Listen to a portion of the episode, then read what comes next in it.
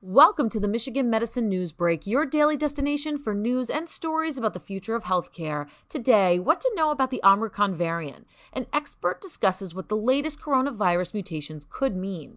A newly discovered variant of the coronavirus was reported earlier this week, dubbed Omicron, has sparked trepidation and speculation. The World Health Organization sounded the alarm based mostly on the number and types of mutations in the variant.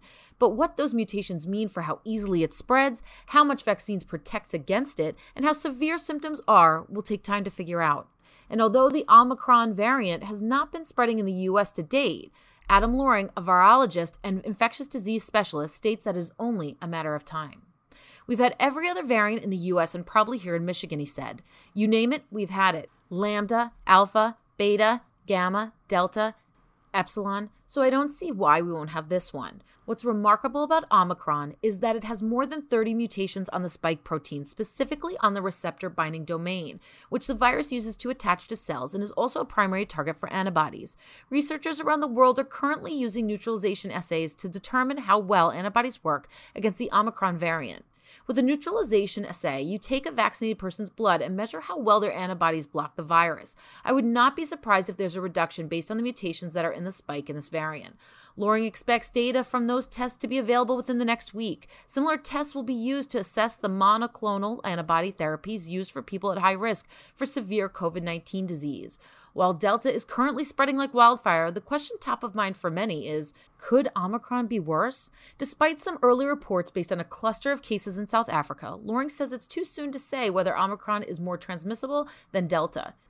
In South Africa, you had relatively little virus circulating as their Delta wave tailed off. Then Omicron appears and cases go up. But what we don't know is how Omicron compares to Delta because it came into a population where there was no other virus around. More insight into the spread of Delta versus Omicron will likely come from other countries like Germany, where Delta is currently circulating, where Omicron clusters have popped up. Lauring estimates early data on the growth rate on the Omicron variant versus the Delta variant will be available in two to four weeks. Will vaccines work against Omicron?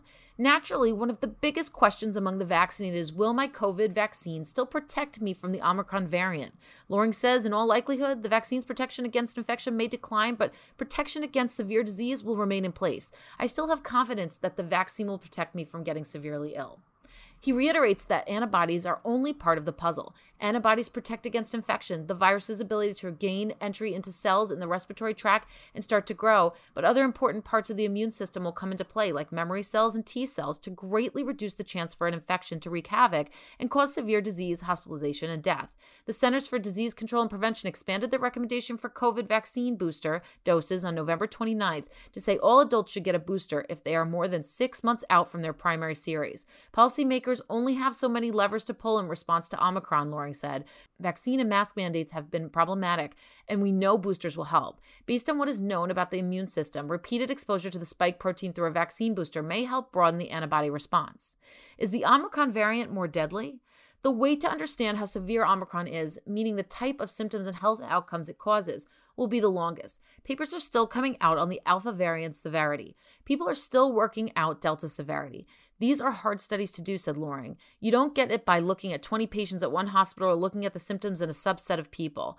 There are numerous variables that come into play, including how old a person is, whether they have comorbidities, how big a wave of cases is in a given area, and whether health systems are overwhelmed, noted Lauring. Whether COVID vaccines will need updating to be more specifically effective against Omicron is unknown and likely to be a policy decision based on data that will take time to obtain. In the meantime, Lauring suggests people sit tight. I always come back to focusing on the fundamentals of everything we know. Masks work, vaccines work, and they will work against Omicron even if they don't work as well. For more on this story and for others like it, visit www.uofmhealth.org slash healthblogs. And remember, you can subscribe to the Michigan Medicine Newsbreak wherever you listen to podcasts.